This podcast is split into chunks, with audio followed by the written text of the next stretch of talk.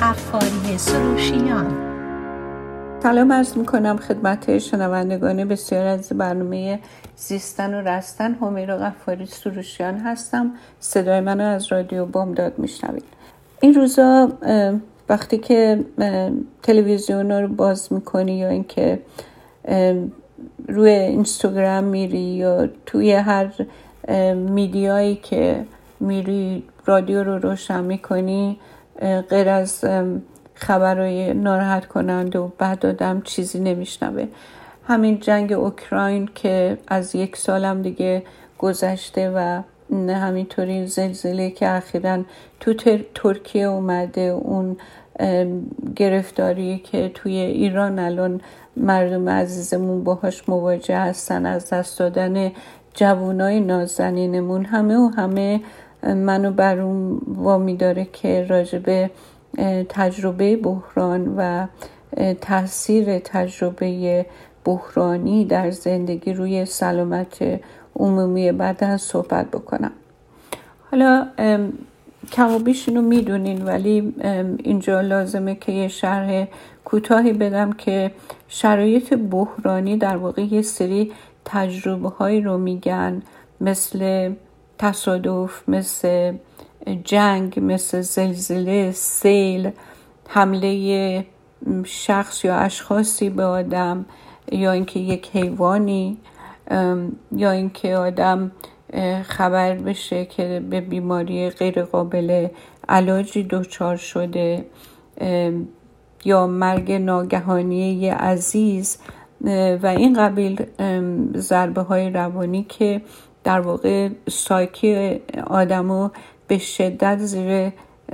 بار درد و رنجش خورد میکنه و آدم در واقع کم میاره از همه نظر برای اینکه خودش رو سرپا نگه داره. تحقیقات هم ناشی از اینه که حداقل نیمی از افراد بزرگسال در سطح دنیا دچار تجربه های بحرانی در طول زندگی میشن، متاسفانه، و نتیجه روانی این تجربه های تلخ خب توجه زیادی رو به خودش جلب کرده، چون سیمتوم ها و نشانه های رفتاری و روانی و احساسیش کاملا شناخته شده و این مربوط به زمانی که ما درش زندگی میکنیم نیست، بلکه برمیگرده به جنگ های مختلف که اتفاق افتاده و همینطور پیشرفت علم که باعث شده که با دقت و با یه ظرافت و ذره‌بینی خاصی به این نتایج تحمل تجربه های خیلی سخت و بد نگاه دقیق بشه و تعریف بشه. خب شما راجع به جنگ هایی که سربازانی که از جنگ برمیگردن خوندین و حتما میدونین که اینها نشانه های پست تروماتیک استرس دیسوردر دارن که شامل بیخوابی، ترس، وحشت، اجتناب از یادآوری بحران هایی که روبرو شدن باهاش، کابوس های وحشتناک شبانه است، عدم اعتماد به نفس و عدم اعتماد به خود و دیگران، توأم با خشم، عصبانیت‌های بی‌موقع و بی‌مورد، اینا همه از علائم تجربه بحران هستن. حالا این فقط شامل سربازها نمیشه، همینطور که گفتم هر عاملی که برای ساکی ما خیلی غیر قابل تحمل باشه موجب همچین عوارض روانی، روحی و رفتاری در انسان میشه. ولی متاسفانه نسبت به آثار سوء این تجربه بحران در مورد فیزیک ما کمتر گفته شده یا کمتر بهش توجه شده و این توجهی متاسفانه اشتباهیه که میتونه برای فردی که دچار بحران شده عواقب مرگباری به دنبالش داشته باشه. عوارض فیزیکی که تجربه بحران داره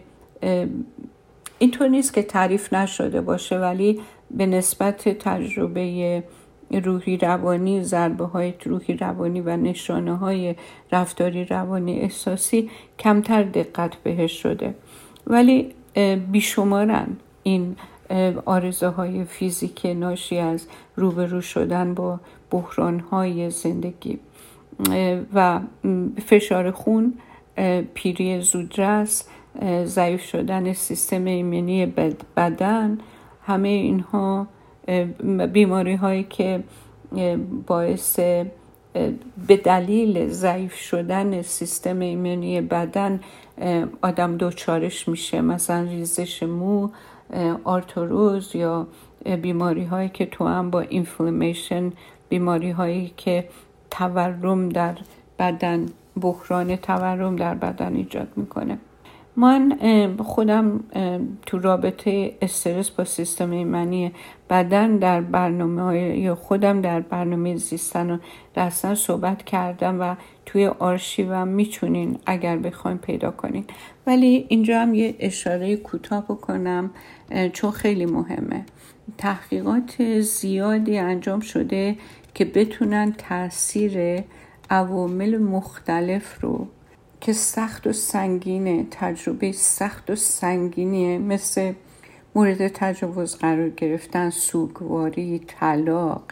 حتی امتحانی که خیلی مسئله مهمیه در آینده زندگی یا آدم، یا تجربه بیکار شدن یا دنبال کار گشتن، یا تجربه های مثل مراقبت از عزیزی که به بیماری های مختلف به خصوص به بیماری آلزایمر گرفتار شده رو توی تحقیقات بررسی کردن و دیدن که استرس های مثل طلاق و سوگواری در مقایسه با استرس مثلا شب امتحان یا کار نداشتن یا از کار بیکار شدن در واقع تاثیرهای متفاوتی روی سیستم ایمنی بدن میذارن. استرس به هر حال اصولاً چند سیستم رو تو بدن فعال میکنه و اون سیستم ها مثلا مثل هیپوتالاموس، هیپوفیز و آدرنال و دستگاه عصبی سمپاتیک ما رو فعال میکنه. فعال شدن اینها هم هورمونای خاصی رو مثلا مثل کورتیزول بالا میبره و همین بالا بودن کورتیزول به مدت طولانی منجر میشه به کاهش گلبولهای سفید. به علاوه میزان تکثیر لنفوسیت و سلولهای کشنده طبیعی هم کاسته میشه.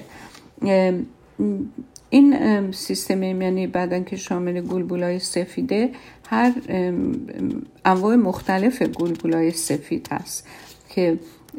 هر کدومش یک مأموریتی دارن و یک جوری خاص خودشون محافظت میکنن از بدن انسان. مثلا اون سلول هایی که مکنده و کشنده تومور هایی هستن که بدن آدم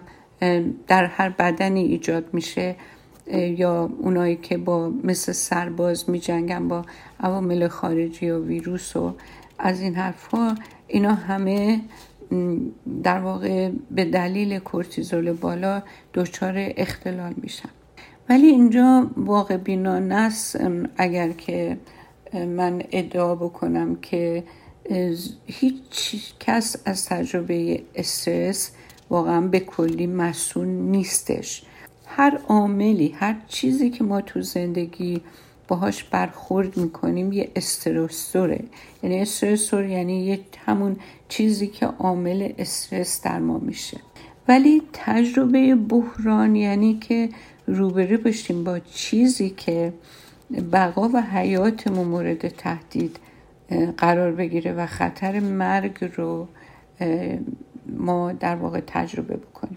وقتی که این اتفاق میفته، مغز ما یک پروسه شیمیایی رو تجربه میکنه که بهش میگن فایت و فلایت یا فریز، که فایت و فلایت در واقع به فارسی یعنی که یا مقابله کنم، بجنگم، یا اینکه فرار بکنم. در واقع وقتی ما به همچین موقعیتی روبرو میشیم، همون هیپوتالاموس و اجرال تولید یک عکس‌العمل سریع و بسیار قوی در بدن میکنن که باعث میشه که یه قند زیادی به ماهیچه ها بره و کمک بکنه که ما بتونیم مثلا با فرار کردن از اون صحنه خطرناک یا ترسناک خودمون رو نجات بدیم. و همین هورمون‌ها و مواد شیمیایی تولید شده، همینها عمل کرد و اون فانکشن خیلی از اندام‌های اصلی بدن رو از جمله قلب رو مختل میکنن. درسته که تمام مکانیزم فرار یا مقابله برای اینه که آدم خودش رو از خطر نجات بده، ولی در این حال همین فعل و فعال میتونه مرگ‌آور باشه. حالا شما تصور بکنین آدم و آدم هایی که دارن در قرن 21 زندگی میکنن، نه حیوانی هست نه اتفاق مثلا هر لحظه در شرف تکفینه که آدم قرار بشه که دائم از این مکانیسم فایت و فلایت استفاده بکنه، ولی انقدر استرس های مختلف بی اهمیت تر اتفاق میفته که این سیستم رو برمیانگیزه که حتی منتظری آسانسور شدن یا پشت چراغ قرمز وایسادن هم همون ویژگی فایت و فلایت و یعنی مقابله یا جنگ و مقابله و یا فرار رو در بدن ما به وجود میاره و همون مسائل شیمیایی هم در مغز ما شروع به اون ترشحات خودش میکنه و کورتیزول بالا و همه اون پدیده‌هایی که راجبش صحبت کردم همه دست به دست هم میدن و این حالت ناسالم فیزیکی رو برای ما به وجود میارن که منجر به بیماری میشه. همونطور که گفتم اون مکانیسم مقابله به هدف این که آدم خودش رو از شرایط خطرناک بتونه نجات بده و باز هم میگم همون موجب مرگ آدم میشه. مثلا به طور مثال باعث سکته قلبی و مغزی میشه، چه در همون لحظه که آدم مواجه با همچین تجربه‌ایه یا اینکه تو زمانهای بعد از بحران میتونه این اتفاق بیفته. تحقیقات نشون میده که سکته قلبی و مغزی و مرگ ناشی از اینها در واقع میزانش بالاتر میره موقعی که یک مثلا اتفاق مثل زلزله میفته. مثلا برآورد کردن که تعداد سکته های قلبی اون زلزله‌ای که توی سال 1994 توی جامویه تو لس آنجلس افتاد، تعداد آدم هایی که سکته قلبی و مغزی کردن 2 تا 4 برابر بیشتر از روزهای دیگه ژانویه بوده. یعنی تو اون روز 17 ژانویه 2 تا 4 برابر مردم بیشتر سکته کردن تا روزهای دیگه ژانویه. خب این خودش یک زنگ خطر، ممکنه حتی زلزله کمتر باعث کشتار بشه تا مسئله روبرو شدن با بحرانی مثل زلزله. شما نمیدونم حتما شما سندرم قلب شکسته یا اون اصطلاحی که به کار میره که قلب شکسته رو شنیدین یا نه. این مسئله مثلا خیلی شاید تا یک موقعی به نظر شاعرانه می اومده، توی شعرها بوده، یکی از دست دادن عشقش یا فراق اون قلب شکسته، ولی الان معلوم شده که تاثیر اتفاقات بعد و بحرانی روی قلب اثری داره مثل همون شکسته شدن قلب. این سندرم یا این مسئله شکستن قلب موقعی اتفاق میفته که یک استرس احساسی به شدت قوی روی قلب فشار بیاره. مثلا خدای نکرده یکی عزیزش رو، بچهش رو از دست بده و چنان میتونه از این فقدان متأثر بشه که قلبش بشکنه و از کار بیفته. و جالب اینجا اشاره بکنم که به دلیلی که هنوز معلوم نشده چرا این قلب شکسته شده در خانوم ها بیشتر دیده میشه. حالا نمیدونم شاید به خاطر احساساتی بودن، مادر بودن، ویژگی فیزیولوژیشونه، هرچی هست به هر حال این در خانوم ها آمارش بالاتر. حالا اگر اجازه بدیم برم و برگردم به بقیه برنامه ادامه میدیم، با من باشید.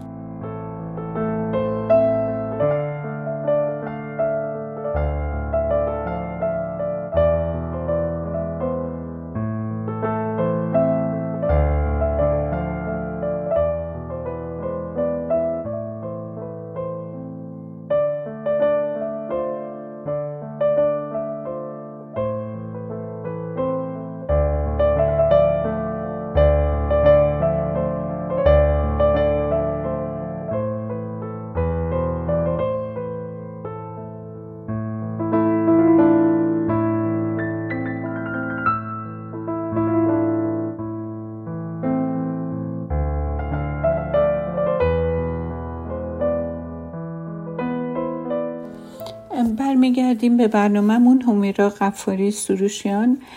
در خدمتتون هستم و صدای منو از رادیو بامداد میشنوید. قسمت اول برنامه صحبتمون راجع به بحران‌های زندگی بود که میتونه اولا به سلامت روح و روانمون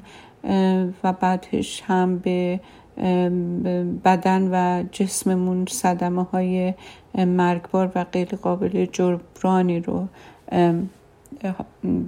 موجب بشه. گفتم که پدیده فرار یا مقابله یه عمل کردیه که طبیعت برای نجات ما آدم‌ها در زمان خطر به وجود آورده که ما بتونیم از شرایط خودمون رو نجات بدیم. میلیون‌ها ساله که هم این ویژگی در انسان و هم در حیوان وجود داره، ولی فرق در اینجاست که در طی این میلیون‌ها سال اگر بحرانی به وجود اومده بعد تموم شده و یک دوره‌ای بوده برای استراحت یا ریکاوری یا احیا شدن، ولی بحران‌هایی که ما در این مقطع زمانی تجربه می‌کنیم و مکانیزم فرار و دفاع برای ما به این صورت که گاهی اتفاق بیفته و بعدش هم یه زمانی برای احیا شدن ما پیدا بکنیم به جا نمیذاره. یعنی وقتی که ما دچار گرفتاری‌های مختلف پشت سم در طول زندگیمون هستیم، همه اینها به طور مداوم وقتی اتفاق میفته دیگه جایی، محلی برای برگشتن به اون اعتدال وجودی از نظر روانی و از نظر فیزیکی برای ما به جا نمیذاره و حالتهای ما در یک تحریک پذیری دائم برای ماها و سالها ادامه پیدا میکنه تا جایی که ما رو از پا میندازه. خب خودتون رو با یه ماشین مقایسه کنین، مثلا فکر کنین بدن یه ماشین فیزیولوژیکی هستش، این ماشین بندازی زیر پا با سرعت حداکثری برای مدت خیلی طولانی برونی، خب یعنی این که زیر یک فشار غیر قابل تحمل این ماشین رو له و لورده کرده باشی. خب معلومه توی انسان هم این ماشین فیزیولوژیکی که یک دستگاه خیلی پیچیده تر از ماشین بدون حس و احساس و روان و حساسیت های چنینیه، وقتی که باهاش اینطوری عمل بشه، رفتار بشه، خب معلومه که نتیجهش این میشه که سیستم قلب و عروق و ناکارآمد و بیمار میکنه. ما شاهد مقالات علمی زیادی هستیم که حاکی از این مسئله که رابطه آشکاری بین تجربه بحران و بیماری‌های عروقی وجود داره. و این جالبه که بدونین که اگر یک کسی حالا به هر دلایلی نه لزوماً بحران یا فشارهای استرس طولانی مدت که همه، اگر که ببینیم اینجا من یه حاشیه برم، یه موقع هست یک اتفاق خیلی وحشتناک میفته و اونو بهش میگن بحرانی که سایکی آدمو واقعا خورد میکنه. یه موقع هم هستش که بحرانه به یک بار، به یک شدت، برای یک بار نیست، ولی بحران‌های کم، چجوری بهش بگم، کم وزنتر، کمتر، ولی به تعداد بیشتر پشت سر هم بدون وقفه پیش میاد که همون حالت تحریک پذیری شدید و عمیق و بر ما موجب میشه و همون اثرات مرگبارم بودن این مواد شیمیایی ترشح شده برای ما عامل بیماری میشه. حالا یکی ممکنه یه سکته قلبی و مغزی بکنه ولی ربطی به بحران‌های زندگی هم نداشته باشه، یه موضوع مثلا ژنتیکی باشه یا دلایل دیگه‌ای داشته باشه، ولی همون سکته قلبی و مغزی درش منجر به بحران میشه. پس اگر کسی تجربه بحران داشته باشه حتما باید زیر نظر دکتر باشه، بهش کمک بشه که سلامت جسمیش، به سلامت جسمیش آسیب وارد نشه. ولی اگر کسی دچار سکته قلبی و مغزی بشه بدون اینکه تجربه بحران داشته باشه، به اون هم باید تراپی داد، رواندرمانی، تمرکز، مدیتیشن یا تمام ترفندهای دیگه بهش تجویز بکنه آدم که به خاطر این سکته یا به خاطر این مسئله فیزیکی که موجب بیماری شده دچار بحران نشه. یعنی هر دو در واقع کاز و نفع و عامل معلول دیگه هم دیگه میتونن بشن. حالا اینجا بیایم یه اشاره‌ای هم بکنیم، چون جا داره که یه اشاره‌ای هم به دلشکستگی رومانتیک یا ناشی از پایان یه رابطه رومانتیک بکنیم. خب خیلی ها تو زندگی اینو تجربه میکنن که یه رابطه شروع میشه، کسی رو دوست دارن، بعد به یه دلایلی یه اتفاقایی میفته، یه عده مخالف رابطن یا یه چیزایی از هم میبینن و حتی به اجبار مجبور میشن که از هم دیگه جدا بشن. یعنی موقعی که ما وقتی اینو میگیم موقعی نیستش که یه زن و شوهر از هم طلاق میگیرن، دیگه چشم دیدن همدیگر رو ندارن و به شدت از هم دیگه متنفرن. ما داریم مثلا به هم زدن یه رابطه رومانتیکی که به دلایلی صلاح نبوده که ادامه پیدا بکنه و طرفین مجبورن از هم جدا میشن یا یکی اون یکی رو نمیخواد، دیگه نمیشه که با زور تو رابطه نگرش داشت و میذاره میره. ما خیلی در این موقعیت آسیب پذیر میشیم. اونی که ترکش کردیم و ازش جدا شدیم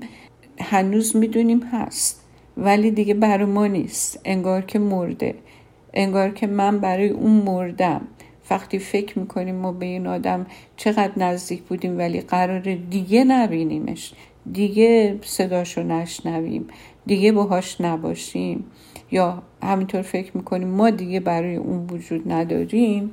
و این پیوند رو از دست میدیم، یه جور سوگواری در واقع تجربه میکنیم. نه فقط به خاطر اینکه ما این فرد رو خیلی دوست داشتیم. بعد که به خاطر اینکه حتی علاوه بر اینکه خب دوست داشتیم از دست دادیم، دلایل دیگه‌ای هم داره. به خاطر اینه که امیدوار بودیم یا فکر می‌کردیم که این آدم خوبی باشه یا همونی باشه که من میخوام، یا اینکه رابطه‌مون به جایی برسه که انتظار میرفته و از اینکه به یک همچین شکستی منجر شده از همه جانب وقتی فکر میکنیم احساس سوگواری هم یعنی از دست دادن و احساس فقدان و خلأ کردن برای چیزی که میخوایم داشته باشیم و نداریم. این دلشکستگی به خاطر خاطرهاییه که با اون آدم داریم، احساسیه که با اون تجربه کردیم و هر کسی که از یه عشقی، حالا چه با تصمیم طرفش جدا شده باشه، میفهمه که این یه دردیه که خیلی سخت تحملش، اون چی که شخص رو تو این دردش گرفتار میکنه یه شبه همه اون چیزهای خوب بودن با اون آدمه. همه اون خاطرات خوب و تجربه شده ها، تجربه هایی که با اون شخص داشته، حتی خشما، استرسا، تلخی ها، همه اینا یه مدتی خاطره های خوب رو زیر سایه میندازن، ولی حتی همون خاطرات بد هم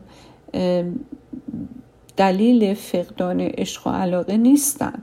همه نوع احساسی، چه خوب و چه بد، نشون میده که ما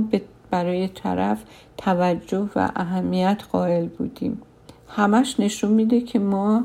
کر میکردیم و توجه، علاقه داشتیم به آدم. حتی خاطرهای بد،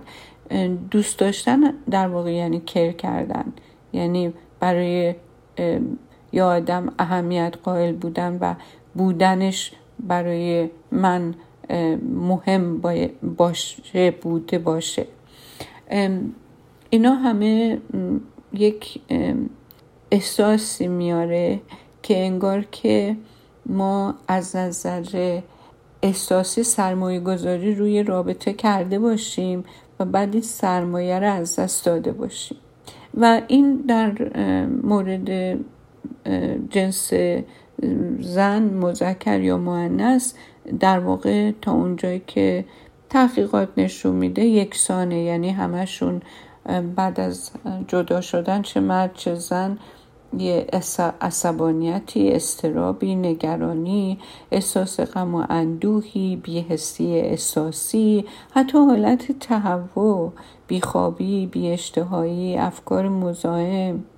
پایین اومدن سیستم ایمنی، حتی از دست دادن انگیزه برای تلاش در راه هدف‌های شخصی، عدم تمرکز. خب همه اینا تجربه میشه، یعنی چیزایی که من برش بردم در واقع درست مثل تجربه بحرانه. و مسئله دیگه‌ای که تجربه میشه که اونم یه ذکری باید ازش بشه اینه که آدم توی یک همچین تجربه احساس گناه یا پشیمونی و یا شرم و سرزنش خودش رو هم میکنه. و یه تجربه دیگه بعد از بریک اپ این تجربه شرمه که این شرم پنهانیه همراه با نیاز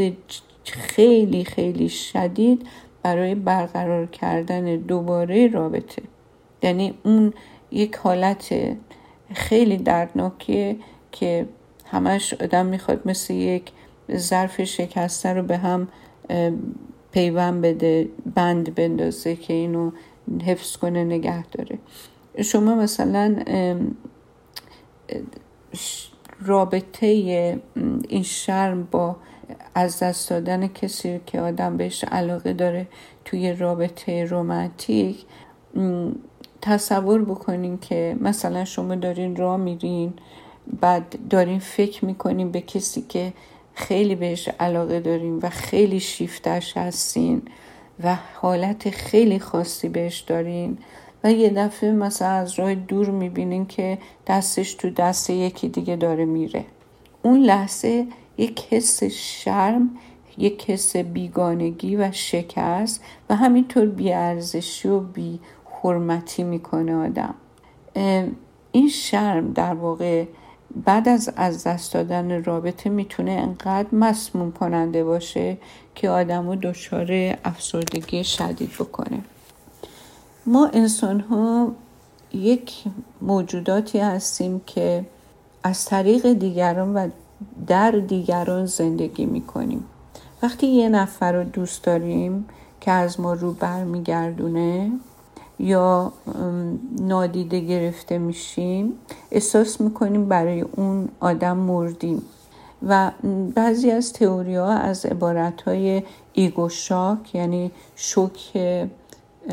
ایگو رو اگه بخوایم نفس قلمداد کنیم، شوک نفسانی یا شوک شناختی یاد میکنن. یعنی در واقع یه فلج روانی که باعث از بین بردن اعتماد به نفس و غرور ما میشه، مثل یک غرور لگدمال شده. همین باعث میشه که ما نتونیم روشن و معقول فکر کنیم و خودمون رو به بدترین شکل ممکن میبینیم. یعنی دیگه فکر میکنیم اصلا ما از همه زشتریم، از همه ابلهتریم، از همه غمگینتریم، از همه، از هر چی که هستیم بدتریم. و همه اونایی که این تجربه رو داشتن خوب میدونن که ما قابلیت اینو داریم که از این دلشکستگی بیرون بیان و خیلی‌ها توی مدت کوتاهی خودشونو پیدا میکنن، خیلی‌ها مدت‌ها در سوگ از دست دادن رابطه میمونن. هر کی به اون دلیل شخصیت وجودیش و اون در واقع نگاه به خودش و تجربه های دیگه زندگیش و اینکه چقدر آدم مستقل و خودکفای بوده یا نبوده، میتونه زمان دور کمتر یا بیشتری طی بشه برای احیا شدن و از دل شکستگی بیرون اومدن. ولی یه مسئله میمونه، اونم اینه که حافظه فراموش نمیکنه. ما فراموش میکنیم ولی حافظه فراموش نمیکنه. چرا؟ برای اینکه از ما محافظت کنه تا ما انتخابهای آیندمون موجب شکست دوباره نشه تو زندگیمون. همیشه زخمای قدیمی ما باعث میشه ما تحمل چیزایی رو که برامون قاطعیت نداره تحملش رو دیگه نداشته باشیم. یعنی یک حالت حمایت از خودمون برای اینکه دوباره دچار ضربه نشیم.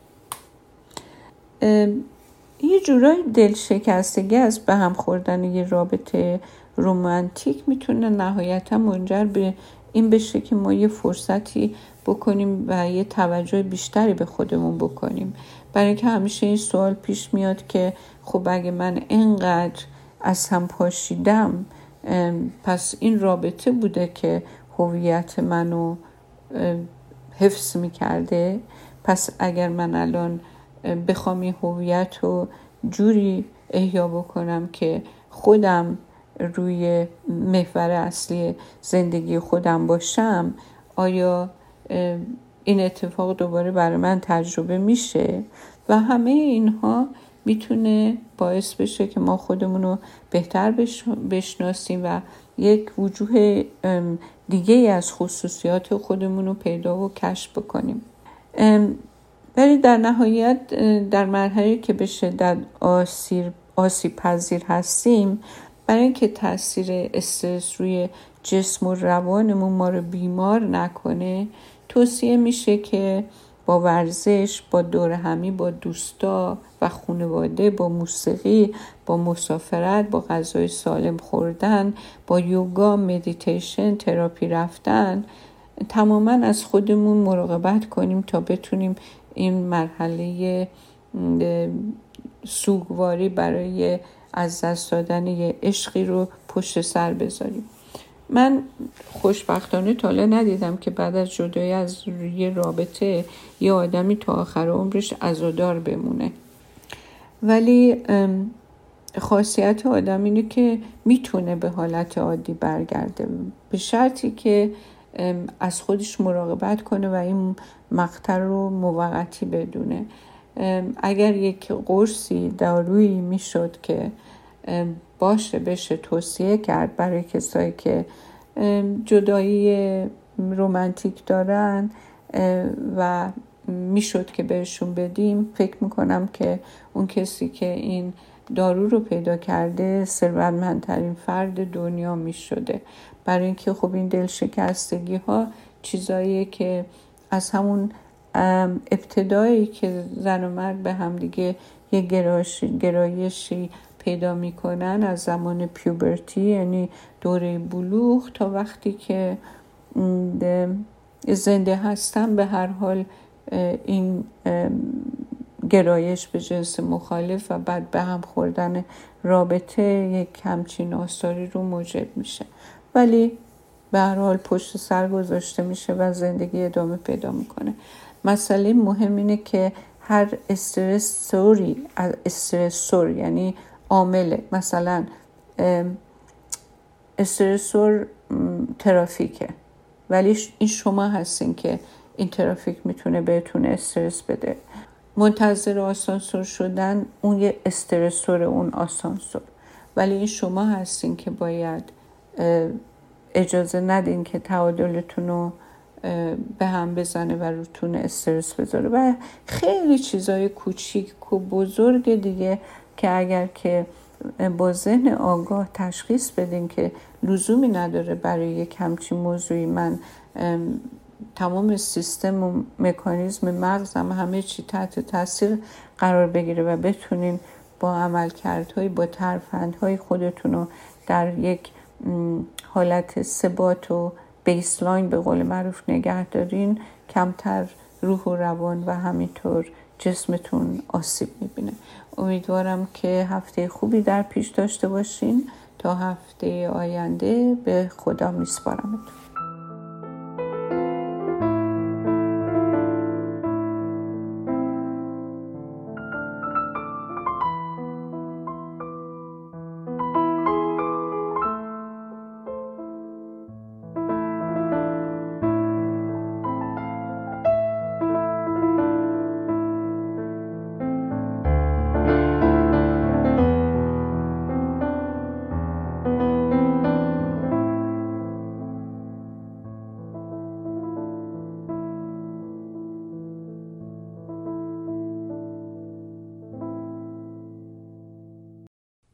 رادیو بامداد،